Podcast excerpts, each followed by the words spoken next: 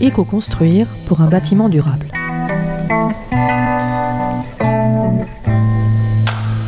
Aujourd'hui, le bâtiment tel qu'on l'a conçu depuis des décennies a parfois des airs d'impasse écologique. En France, près de 4 bâtiments collectifs sur 5 sont construits en béton.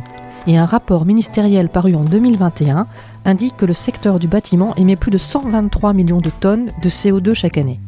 Comment réinventer le bâtiment de demain Parmi ceux qui planchent sur la question, Messina Gikoumé. En créant Messibat, entreprise désormais labellisée Green Tech Innovation, cette entrepreneur marseillaise s'est lancée il y a une quinzaine d'années dans l'aventure de l'éco-construction, avec un matériau des plus naturels, la terre crue. Qui le crut?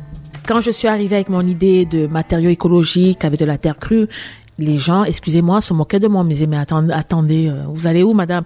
Mais jusqu'à présent, même jusqu'à présent, il y a certains élus qui me demandent, mais on va, on va construire de la terre crue. Vous êtes sûr que ça va pas euh, s'écrouler? Je leur dis, mais, je leur dis, mais messieurs, messieurs les élus, vous, savez qu'on est en retard en France? On est, on a beaucoup de retard. Regardez en Australie. Et c'est là que je viens avec des reportages. Je leur colle les reportages de ce qui se passe en Australie où tous les bâtiments construits en terre crue quand il y a eu des incendies l'année dernière en, en, Australie, aucun n'a brûlé.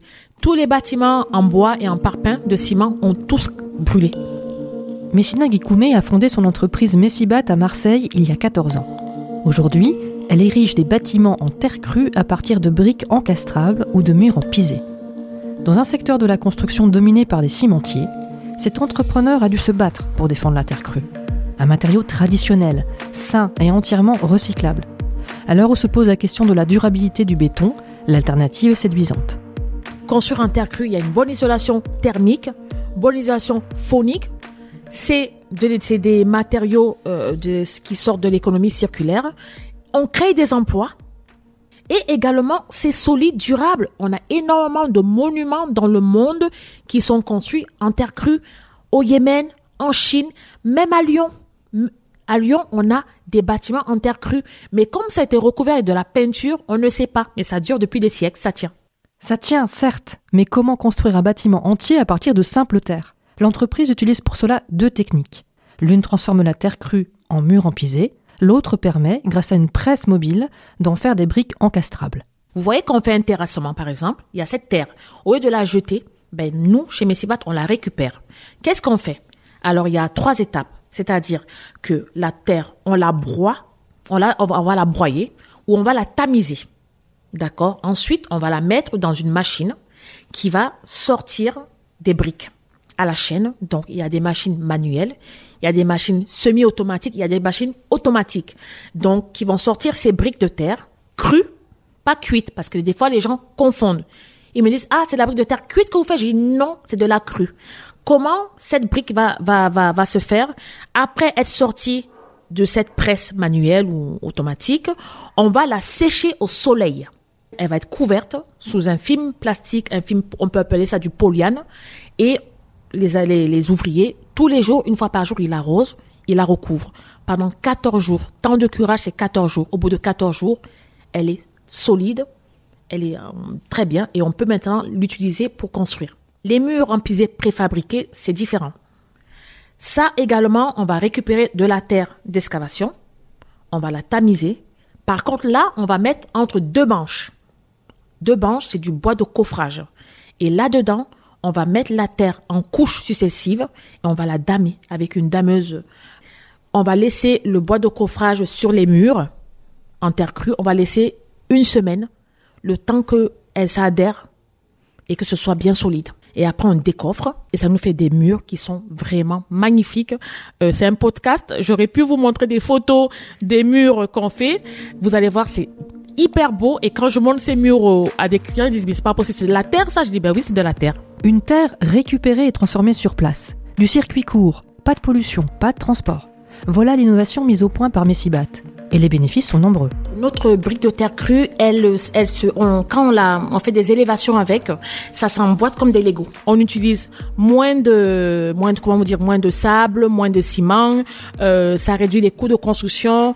Euh, même euh, en construisant, je veux dire aussi, euh, les ouvriers ont, ont, moins de difficultés aussi, vous savez, parce que c'est comme des Legos. Ça s'empile comme des Legos et donc on construit facilement. Donc en fait, on a deux innovations au sein de Messibat. On a donc ces briques autobloquantes, comme on appelle briques de terre autobloquantes.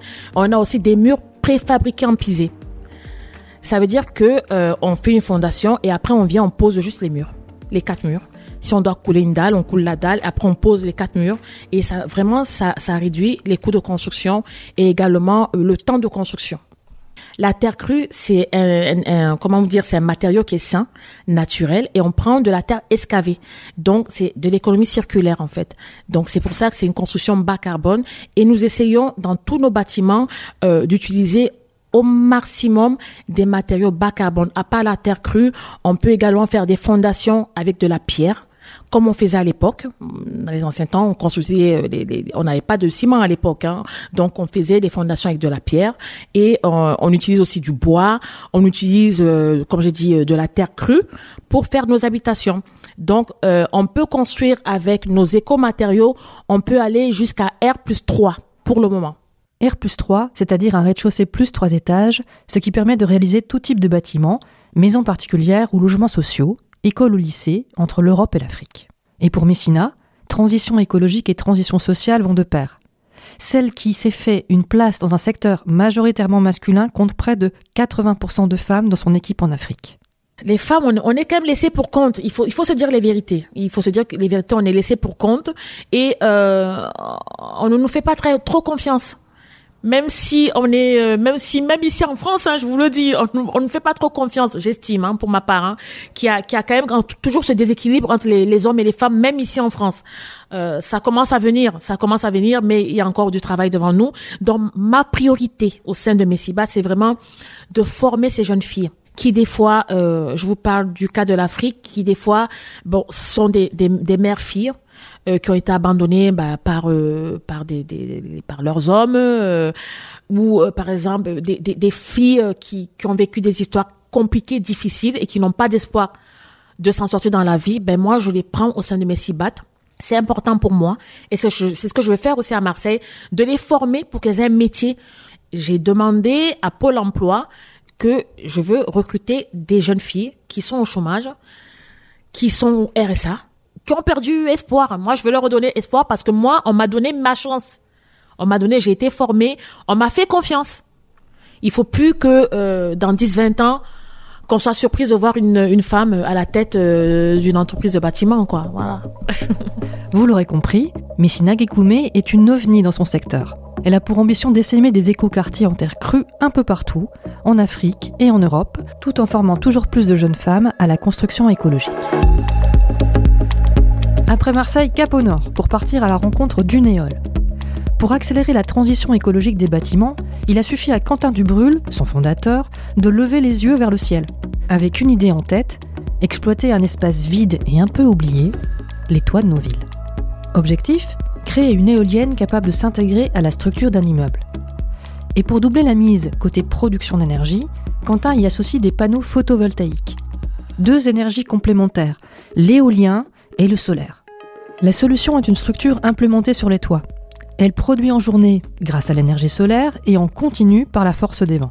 Mais avant de poser la structure sur le toit d'un bâtiment, il faut identifier les toitures adaptées, quantifier l'exposition solaire et analyser les vents. Tout un processus pour évaluer ce qu'on appelle le gisement énergétique. L'énergie qui est là, invisible, inactive et qui pourrait potentiellement être exploitée. Lorsqu'une mission commence avec ses clients, première étape, observer et consolider les données. Je vais prendre un exemple, euh, un exemple qu'on a eu avec le ministère d'ailleurs. Ils arrivent avec une série, la série qu'on a fait c'est 12 bâtiments en me disant je sais pas, c'est nos bâtiments mais je, je sais pas euh, ce qu'il y a comme gisement dessus.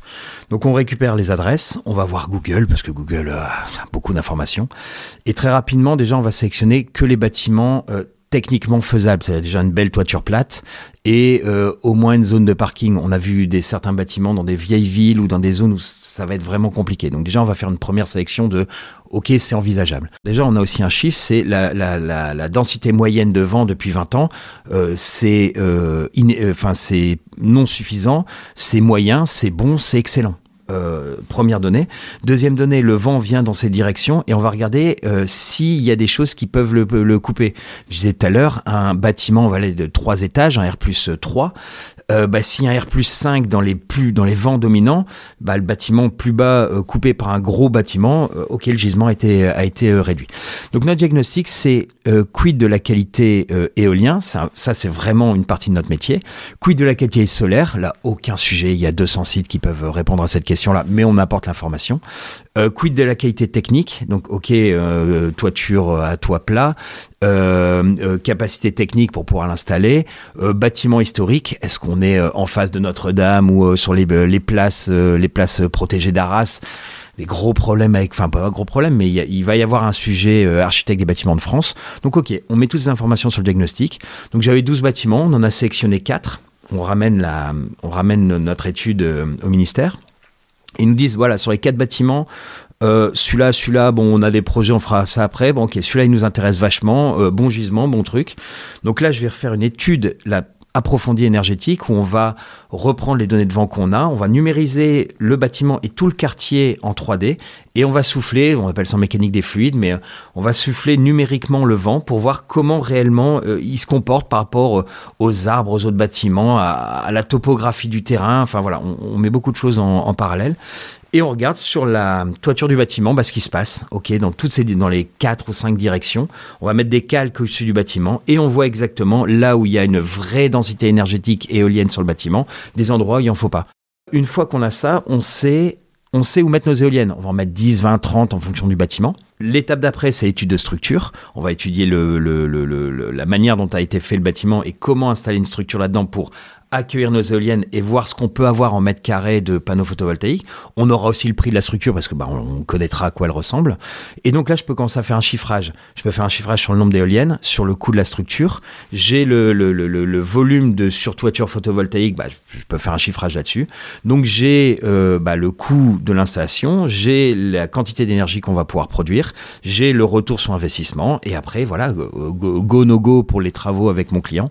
Mais euh, voilà voilà comment on travaille. Ainsi, une éole conçoit des plateformes adaptées aux problématiques de chaque bâtiment en ajustant la disposition de ses éoliennes. Et la plateforme, bien qu'imposante, s'empare d'un espace vacant du paysage urbain. On voit quelque chose qui tourne, c'est-à-dire qu'on est obligé de changer de trottoir pour regarder, pour bien voir que, ok, il y a, quelque chose qui tourne en haut.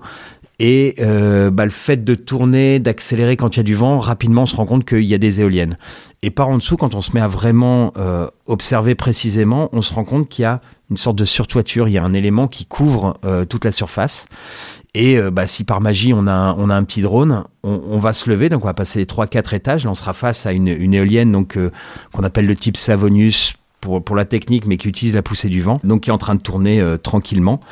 On a euh, une surface euh, bleu foncé de panneaux photovoltaïques par au-dessus. On a tout un cadre qui est en aluminium, euh, aluminium recyclé, très intégré au bâtiment.